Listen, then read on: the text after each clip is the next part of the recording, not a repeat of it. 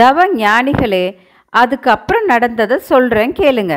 யோக நிலையிலிருந்து வழுவினதை உணர்ந்த சிவபெருமான் இதுக்கு காரணம் ஏதாச்சும் இருக்கணும்னு நினச்சி நாலு பக்கமும் பார்த்தார்.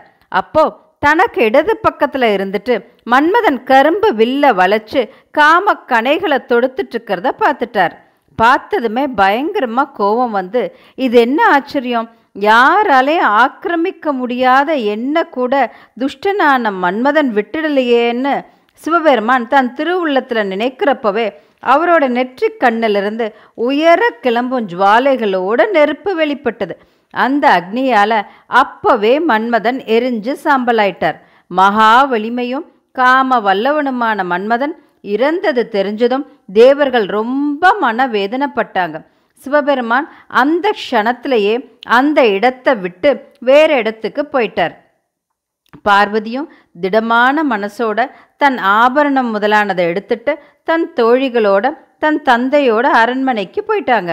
அப்போ மன்மதனோட நாயகி ரதிதேவி கைலாசநாதரோட கடுங்கோபத்தால தன்னோட காதல் கணவன் எரிஞ்சு சாம்பலானதை பார்த்து ரொம்ப துக்கப்பட்டு மூச்சு முட்டி மயக்கம் போட்டு விழுந்துட்டாங்க.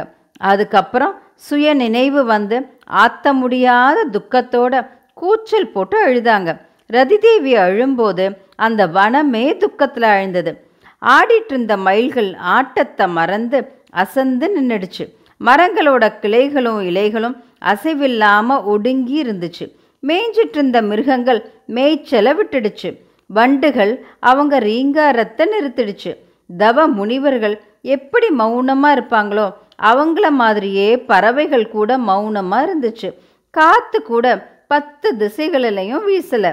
இப்படி சூழ்நிலைகள் முழுசும் சோகத்தில் ஸ்தம்பிச்சு போயிருக்கிறப்போ அசைவே இல்லாத அந்த நிசப்தத்தில் ரதிதேவி பெருசாக புலம்பினாங்க.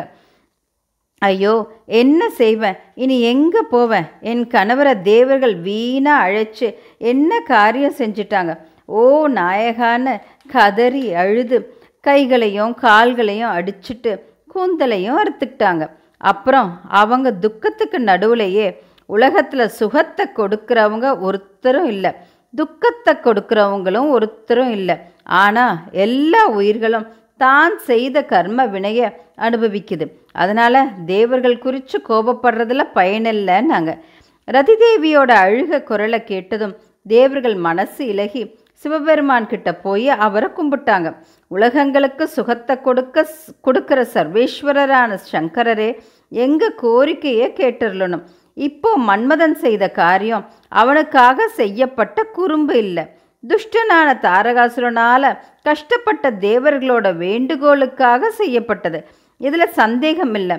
எம்பெருமானே பிரசூடின பெருமாளே கருணை கூர்ந்து அருள் புரியணும். ஆண்டவரான நீங்களே கோபப்பட்டா எல்லா அண்டங்களும் இப்போவே அழிஞ்சு போயிடும். காதர் கணவனை இழந்து கதற தேவியோட துக்கத்தை பார்த்தவங்க எல்லாம் மரண மூர்ச்சைக்கு ஆளானவங்க மாதிரி சோகத்தோடு இருக்காங்க. அதனால ஐயனே ரதி தேவியோட சோகத்தை போக்கணும்னு சொல்லி சிவபெருமான் கிட்ட பிரார்த்தனை செஞ்சாங்க. சிவபெருமான் மனசிலகி சொன்னார் தேவர்களே ரதிதேவி கஷ்டப்படுறது உண்மை.